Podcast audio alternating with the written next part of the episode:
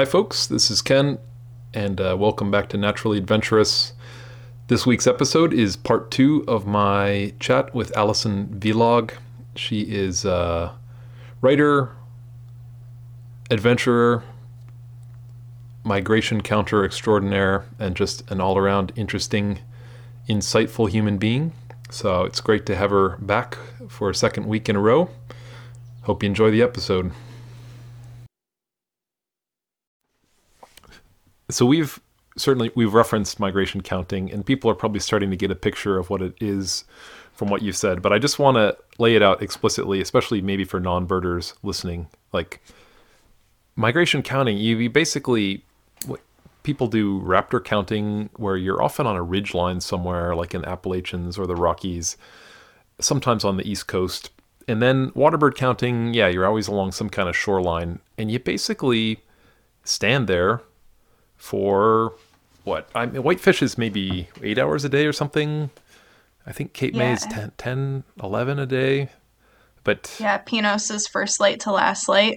oof, man. yeah. So you just, yeah, you just literally stand there. You uh, bear witness. You count. You um, you scan the horizon over and over, often in a kind of a systematic pattern. You you sort of scan the sky and you know your your goal is to as accurately as possible identify and count all the migrating water birds or raptors.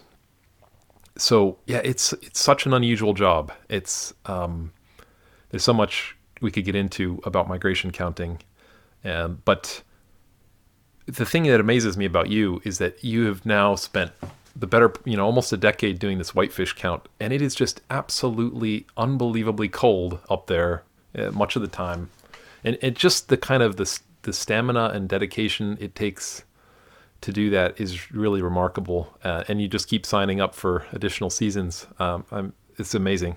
I mean, I, I, did. I counted in Cape May. I counted a little bit Colorado. I counted um, raptors in Mexico. I, I, experienced a lot of physical discomfort, but I don't think it's anything like being in Whitefish. Um, you really like that, eh? You, you like to be yeah so cold it's painful. Yeah, you know, I think Whitefish Point might have some of the harshest field conditions of any migration site in North America. It Definitely. was pretty funny when I went to Point Pinos and people were saying it was cold, and I'm just like, oh, that's so adorable. I'm wearing like a third of the clothes that I wear at Whitefish Point. um, but yeah, uh, it's just, it can be brutally cold and windy. Like, for example, today, um, it wasn't that cold. I think the wind chill was probably around 18 or 20. And I, by now, at this point in my counting career at Whitefish, I feel like every season I add something to my arsenal of warm clothing. And the latest wonderful thing um, has been a pair of down pants. And, you know, we all have down jackets, but down pants are just, they make me so happy. They're probably one of my top five favorite things I own, especially when I'm up here. I can imagine. Um, but then there's like, when it finally gets warm, you have a few days that are lovely, and then the mosquitoes hatch, and they're kind of their own sort of miserable weather conditions. So it's no matter what time of year, there's just some sort of some challenge here. Yeah, yeah. My boyfriend always tells me that I like to suffer, so maybe that's part of why I like Whitefish Point so much. but I just like I really do love the power in Lake Superior. Um, a few falls ago, it was fall of 2020. Um, trip, my boyfriend and I actually went out to Manitou Island, which is another Lake Superior site. It's about five miles off the tip of the Keweenaw Peninsula, which um, there's Copper Harbor up there at the end. It's just, it's like the horn that sticks out of the north side of the Upper Peninsula. And Manitou is not inhabited, and the water crossing out there is pretty treacherous. Um, it was a 22 foot fishing boat that took us out there, and the captain was great. Like, he knew what he was doing. But while we were out there, we were only supposed to be out there for two weeks. And every day we're like, hmm, could the boat have collected us today? No. Yeah. huh. I think the waves are actually taller than the boat is long today. And it was just like gale after gale. the whole time we were there, and it was even stalling migration. You expect the first two weeks in October on Lake Superior to be really, really great duck flights, and nothing was happening because it was just too windy.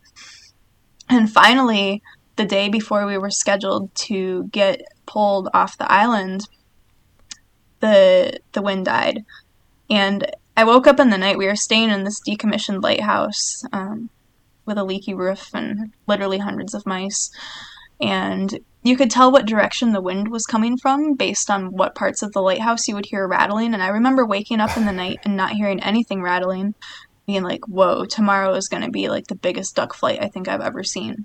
Because I had all the time we had been out there, I had just been imagining, you know, these piles of ducks stacking up someplace northwest of there. And I wasn't sure if that was actually happening. I think a lot of my theories about waterbird migration um, have been proven wrong enough to make me have all of them be a little bit suspect. But that was what I was thinking about. And sure enough, um, as soon as it got light enough to see, the whole horizon was just crawling with ducks, mostly Aythya, so your scaup, your redhead. And I know that I totally undercounted that flight just because there's a huge field of view there and even focusing on the things that were right in front of me every time I like panned out from that immediacy just like the whole sky the whole water, just all the way to all of the horizons, was just literally crawling with birds. I've never seen anything quite like that before. And I was loving it. It was so challenging. Trip came out to bring me coffee, and he's not a birder, but he's a really good spotter. And he ended up like staying with me for most of the morning because he was calling flocks for me. And I was like, yeah, please don't leave. I kind of need you out here. Need help. But we we had this moment of realization where we're like, crap, the this is the weather window that we need to be leaving the island. There's a reason why all these birds are pushing so hard right now.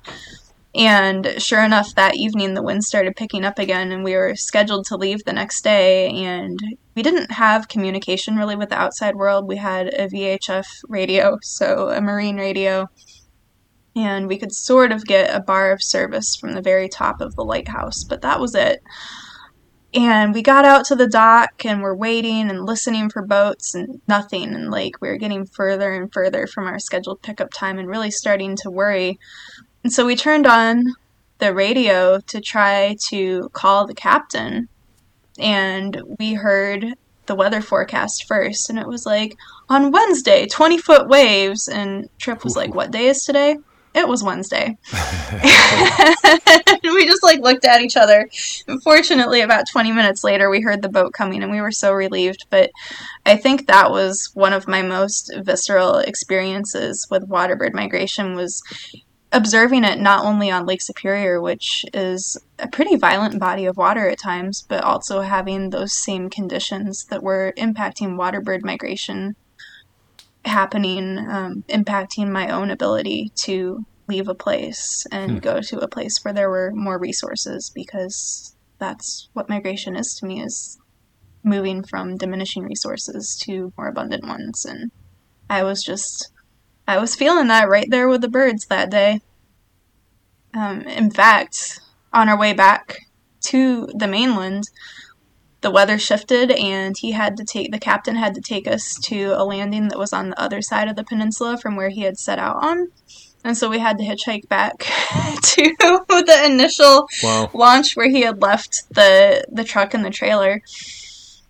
So it was a a pretty adventurous migration count um, when i think of the things the cool things that i've done in the last few years that's always going to be a standout. So when I was doing migration counting, especially waterbird counting, I always felt like these different birds going by had different characters, like especially different species. really had just a totally different vibe to them. Um, and I remember a friend of mine, he used to come up with like little theme songs for different species. And I, I remember one was like, I think Surf Scoter was this like kind of like clown kazoo mu- music is is quite quite funny. I, that, I think they would be. They absolutely would be. Like definitely funny different things happen to your mind when you just stand on a seawall or whatever for like 10 hours a day like yeah you're in a very different Oh, mental space absolutely. But i was just Yeah, curious you to ask up- you like you've spent so much time watching these birds and getting to know these birds like do you have favorite characters among the birds? You, you mentioned loons that you really you really enjoy loon flights. Yeah, man, like I love the different flights for different reasons. I would say the loon flight is probably my all around favorite flight just because it's like it's so subtly beautiful. Um, at Whitefish Point, anyway, loons don't fly in very large flocks. You'll have groups of maybe like a couple dozen at the most, but just the way they space is so aesthetically appealing. It's like they're strung across the sky, sort of like a constellation totally the way they move across and you know they're kind of like gangly in flight. They've got great big feet that hang out behind them the common loons especially are a little bit pot-bellied which is a great way of distinguishing them between um, between that and red-throated loon which is a lot more teat and delicate.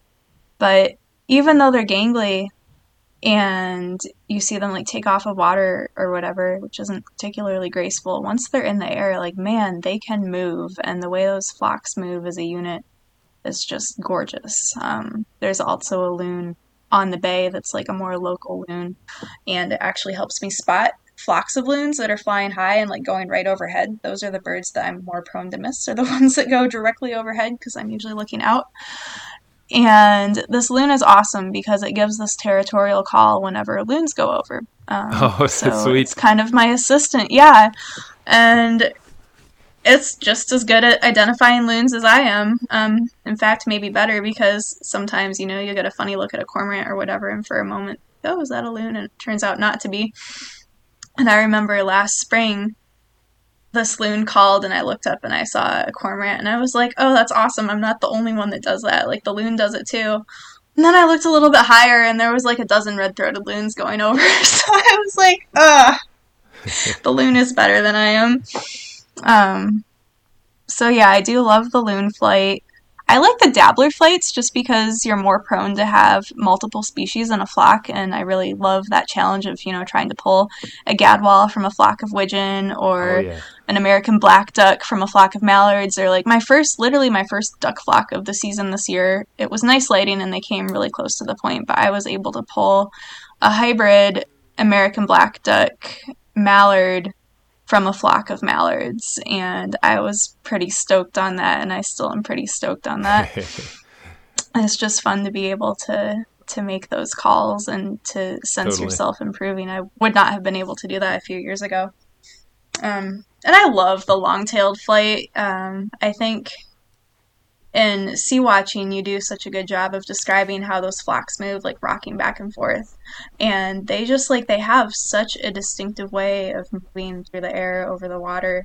And sometimes it's just like you have this ball, this mass of long-taileds crawling out of the horizon towards you and just like changing direction a bunch of times and there'll be like hundreds of birds in the flock and they're just when they get closer you can see their beautiful contrasting plumage and they're a bird of the far north and they just have some of that mystique that Oh, accompanies them as they pass by Lake Superior for that reason. I think they're my all-time favorite water bird at Whitefish Point. Um, and I know that I'm not the only counter here to have had that opinion. The flights that we get in fall are just incredible. Like we always have a day that's at least six thousand every fall. wow Yeah. As you're as you're talking about these birds i think it's like my pulse is going up and like i'm getting a little bit of adrenaline and it's just kind of coming back to me like what it's like to be a waterbird counter and to be sitting there Yeah. and scanning the waves and then you see a big flock coming towards you and man it is just it, it is so exciting and just like invigorating life affirming it's like Yes. there's such power to waterbird migration. People maybe don't realize this, but a lot of these species fly at like what 40 miles an hour or something. It's like pretty fast. Even more than that in some cases. I know like longtails with transmitters have been clocked at like I want to say 90 miles an hour. Wow. And I don't know if that was migratory flight or like an escape flight, but still, That's a lot. And those birds with transmitters, I believe, to get from Nunavut to the lower Great Lakes, I think it only took them two flights. Wow. And I bet they could have done it in one. So these birds are just fast and powerful and you just feel the weight of like winter coming and the like the need to eat and stay alive like you described this like urgency of migration and the weight of all of that and the weight of like a whole continent's birds like funneling down into these places and in a weird way it's got something in common with like watching a NASCAR race or something like I think that's part of the appeal of watching racing is just like this feeling of speed and power. But this is something that's just completely natural and you know it's been happening for you know whatever tens of thousands of years at least post ice ages. And and it's silent too right? It's like it's silent power. It's like i don't know. It's it's really hard to describe. But I'll, i would say just like if you've never seen it you know go down to a seawall and fall or whatever spring and just like check it out because it's something to behold it will move you it really will um, it's definitely moved me and I sometimes describe it as, you know, finding grounding under and amidst the flight lines. It's just, it's incredible. Ah, that's great. Uh, my my headphones. Man, now I'm excited for the spring flights that are that are in store for me. Especially since today I didn't see a single bird that I think was migrating. So yeah, I'm, I'm a little bit jealous of you getting to uh, go out tomorrow morning and actually look at migrating water birds. I'm in Pittsburgh right now. you know, if you saw the weather forecast, you might not be. It's going to be another yeah. day of strong north winds. Fair enough. Fair but, enough. but there yeah. will come a day. Yeah, there, there's definitely like agony and ecstasy in with the job. I mean, there are just times when you're just absolutely freezing. Your feet are freezing because you're not moving, right? You're just standing there. Um, I guess yes. sometimes I would like walk in little circles and stuff, but it's just really hard to stay warm and it's hard to stay. I do focused. jumping jacks sometimes so I would say that being a migration counter, there's also a weird social dynamic where like random people will approach you and talk to you and you're sort of this captive audience because you you sort of you can't move. Uh, I definitely had some weird conversations um, at Sea Watches. Um, have you had some of those? I sure have, and I think especially being a female, you feel that element of being a captive audience even more. Whitefish Point is pretty isolated, and I've had some weird experiences with like people that I've met at the point, not being birders, fortunately, but like somehow being able to figure out which bar I work at in Traverse City and like coming and sitting at the bar and being pretty stalkery. So that's not Ooh. been fun. Yeah, so one thing you've you've mentioned in what you sent me prior to this podcast, you mentioned it, I think you've referenced it while we've chatted a bit, is that you did this what you describe as an alt big year in 2021 and you were looking at vulnerable birds and key sites for them. And I think you said that you're working on writing a book about that year. Um, is that accurate? Yes, all of that is you. You've got it. Um, yeah, in 2021, partly because of my experiences guiding in the Pribilofs and just like spending so much time focused on the listing element of birding and finding that that wasn't the right path for me. Um, I just really had this strong desire to celebrate birds for their essence more than their status. And I've always been interested in rare and threatened species of birds. So I, I made this list of bird populations in the lower 48 that were sensitive for one reason or another. And American Bird Conservancy has this book. It's called like the 500 most important bird areas in the US. And I knew, of course, it wasn't possible to go to all of those, but I thought that I could at least pick a few from most of the regions and use that to guide my travels, which was awesome because so many of the sites in those books are way off the the standard birder path and I got to go to places that I had never heard of and just was in full on discovery mode. Um, but I was alone for most of the year and I was living out of my Toyota Tacoma and I didn't realize it when I set out, and it's just it seems so obvious now. I can't believe that I had not connected those dots until well into the year.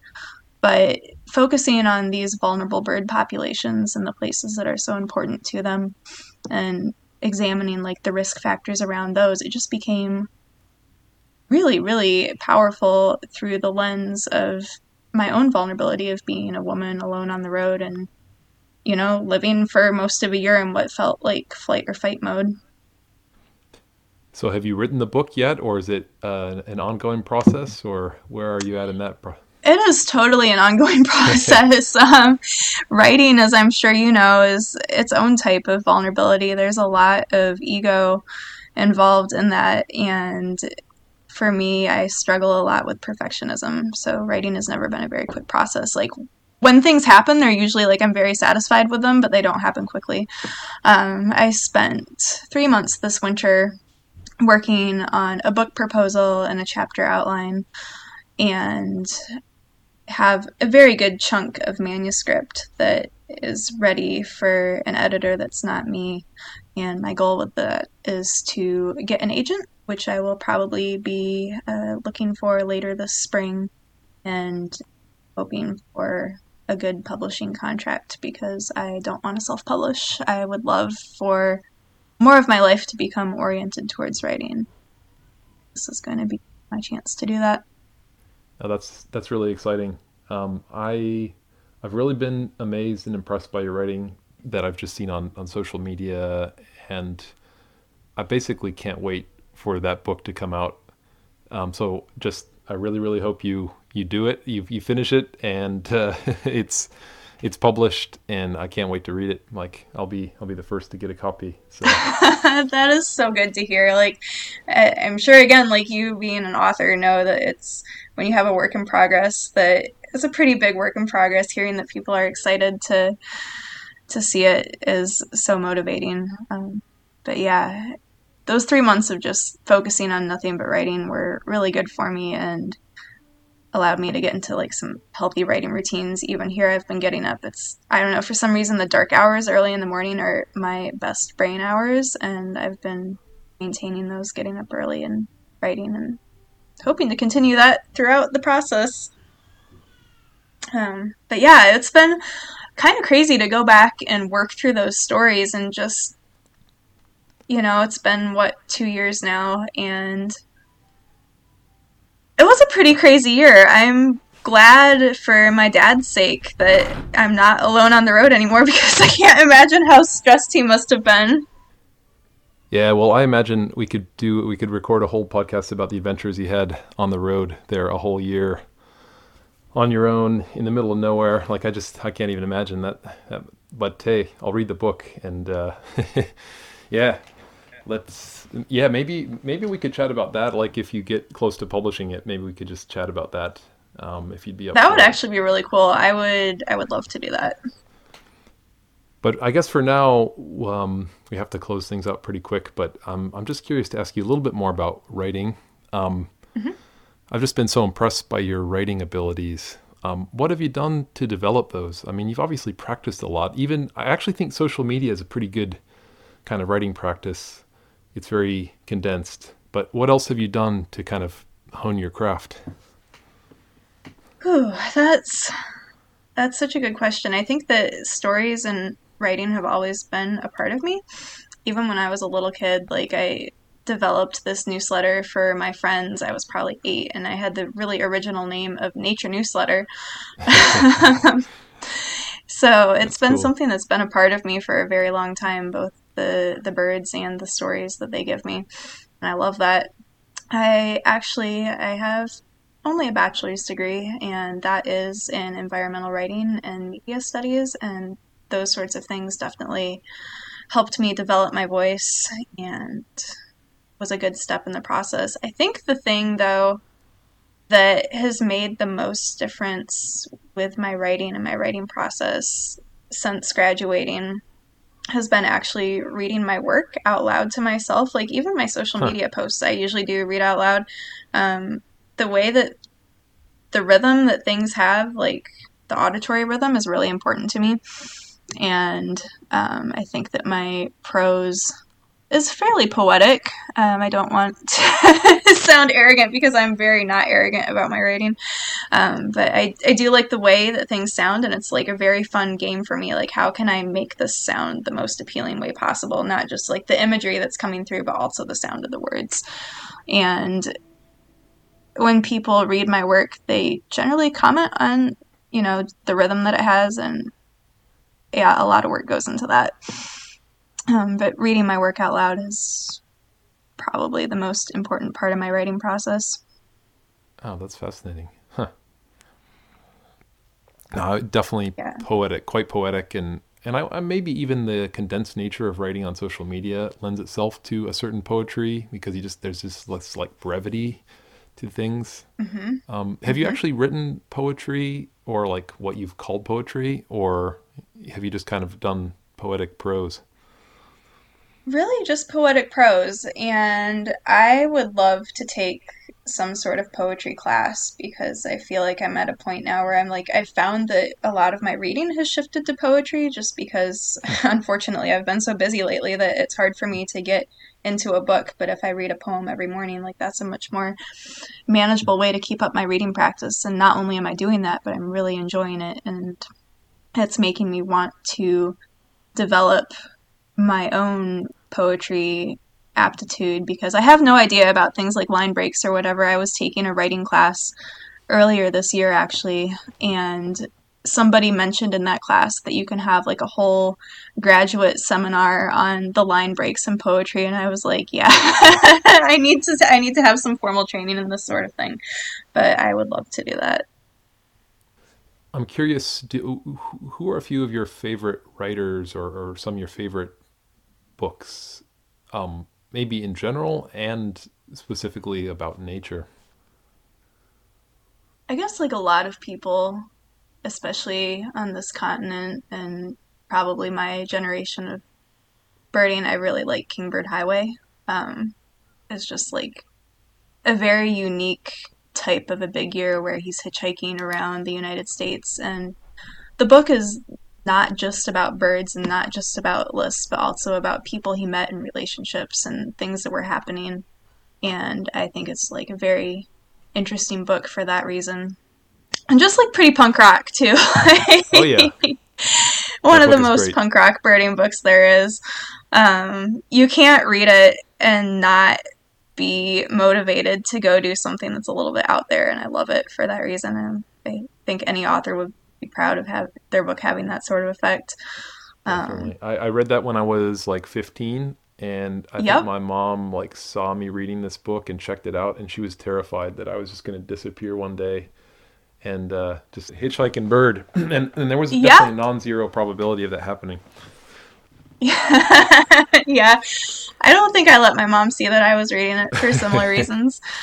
Um, but yeah, I like that, and I also really love The Feather Quest by Pete Dunne. I think that might be actually where my idea of like spending a year traveling, but not focusing on getting a big list, might have stemmed from reading that book, which I did pretty young because again, I just love the place descriptions and the interaction descriptions. Like I remember his chapter on Attu being about like water moving and it's just like very poetic and lyrical as far as birding writing goes while also like containing a lot of the excitement that happens when you're looking for birds, searching for birds, seeing birds.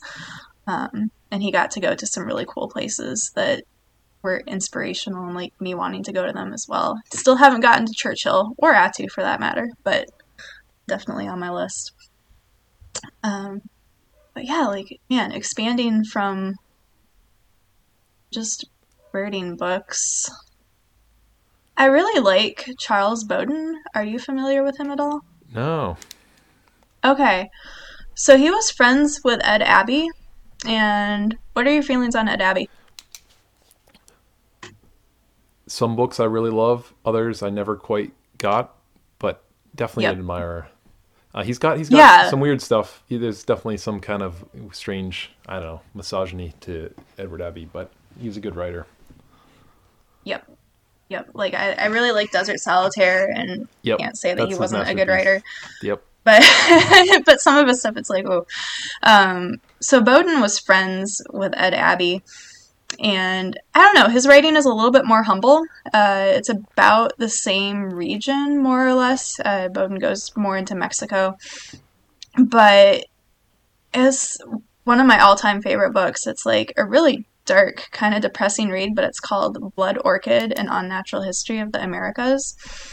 And he is, yeah, it's as the title says, he's traveling around, um, sort of just like revealing parts of colonialization both in North America and South America and the ugly parts of that and how they affect us now and just like the power dynamics and politics but he's writing beautifully about the elements of natural history that are present in those regions and um, he uses a metaphor of a parasitic wasp um, throughout the book just like very wonderfully um, so it's like an appealing book to read as somebody who likes writing, and also just like I think it's a book that more people need to read. You can't read it and not feel a little bit of disgust about how the United States is run, and I think that we need to to keep that disgust close. it's not always fun, but but we need to pay attention to it. And he also has like some really beautiful collections of nonfiction. Um, Blue Desert is a book that's all pieces about um, the, Son- the Sonoran Desert, and it ranges from him hiking um, an area where people oftentimes die when they're you know going from Mexico to the United States and trying not to get caught, but he hiked that as well just to get like a firsthand narrative experience on it. Um, he wrote about putting radio collars on desert pronghorn and just he brings a lot of his own sentiments into it. Like I remember him um, sympathizing with the pronghorn, this really wild animal, as it's like hunted down and tranquilized and fitted with a radio collar. And so, yeah, he's he's a good writer. I love him. Um, been reading a lot of Ada Limon and Joy Harjo lately, who are both poets, um, strong voiced women that also include a lot of the natural world in their work. But yeah. Great. Well, thanks. Thanks for sharing those. I'll definitely check out those authors. And uh, yeah, you should. Yeah, Charles Bowden, Ada Limon, and what was the third one you mentioned? Joy Harjo. Joy Harjo. Okay, just writing that down. Yep. Yeah, great. Have you read? I'm sure you've read the Sand County Almanac, uh, Aldo Leopold. Yes, though not recently some of his stuff reminds me of some of what um, I've read of yours just online. In, uh, that, I guess he was a scientist and he was often trying to like quantify nature, but then he was also alive to just the like romance and, and so he kind of like struck a balance between those things. And uh, yeah, yep. I really, I really like that book. Yeah, I think it's so important to even when you're pursuing scientific understanding and knowledge to keep that element of wonder there and going oh. back to migration counting for a little bit like that's one of the things that i love about it you can't be out there watching things and and not have wonder both like asking more questions and just standing there and marveling at the amazing things that are happening around you totally it, you're never going to do that job just to pay the bills right like there's always going to be well you couldn't for one thing but no yeah precisely. Yep. Yeah, and it's interesting because the whole like scarcity to abundance theme in migration, I feel that a lot when I'm moving between my count seasons and my bar seasons. Like at the end of the count season, I'm in such a good headspace, like my spirits are high, like my heart feels full. And but my bank account is suffering a little bit. So I'll go down to Traverse City and work six, sometimes seven days a week, as many double shifts as I can, and be ready for another season of counting without having to have like the stress of finances. And when the end of that bar season comes around, it's another migration for me from scarcity to abundance because, like, okay, I'm like, I've got money now, but hmm. my heart's not in a very good place. It's not the best version of me that comes out after working several months in the service industry. So returning to that space of migration and paying attention and having a relationship with with place and its non-human elements like that's that's the other side of that migration. Well where can people find you online? Um, you're you have a blog, right, and a website. I do, yeah. Um, it's right now very much in need of updating. Everything kind of gets left behind when I start counting up here. Um, but the website is passagemigrant.com. And I can also be found on social media, either searching my name, Alison Világ, or my Twitter and my Instagram handle are the same. It's Boreal Vagabond.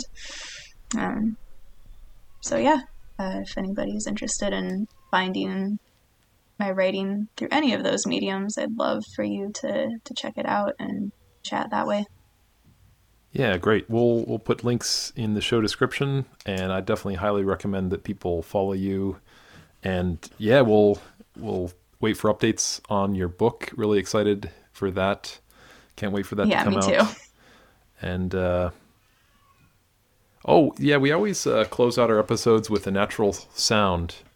I was thinking uh, calling long-tailed ducks might be appropriate for. Yep, that's exactly what I was thinking. awesome, awesome. So we'll we'll play out with some long-tailed ducks, which I think you said is your favorite um, migrating water bird, at least at, at, up at Whitefish. And yes. Pretty pretty comical, unique vocalization. Pretty pretty awesome. Yeah. So Sometimes I'll sit out there at night because they'll fly at night in the spring and it'll be too dark to see them, but you can still hear them going overhead and you know what it is because it is such a distinctive sound.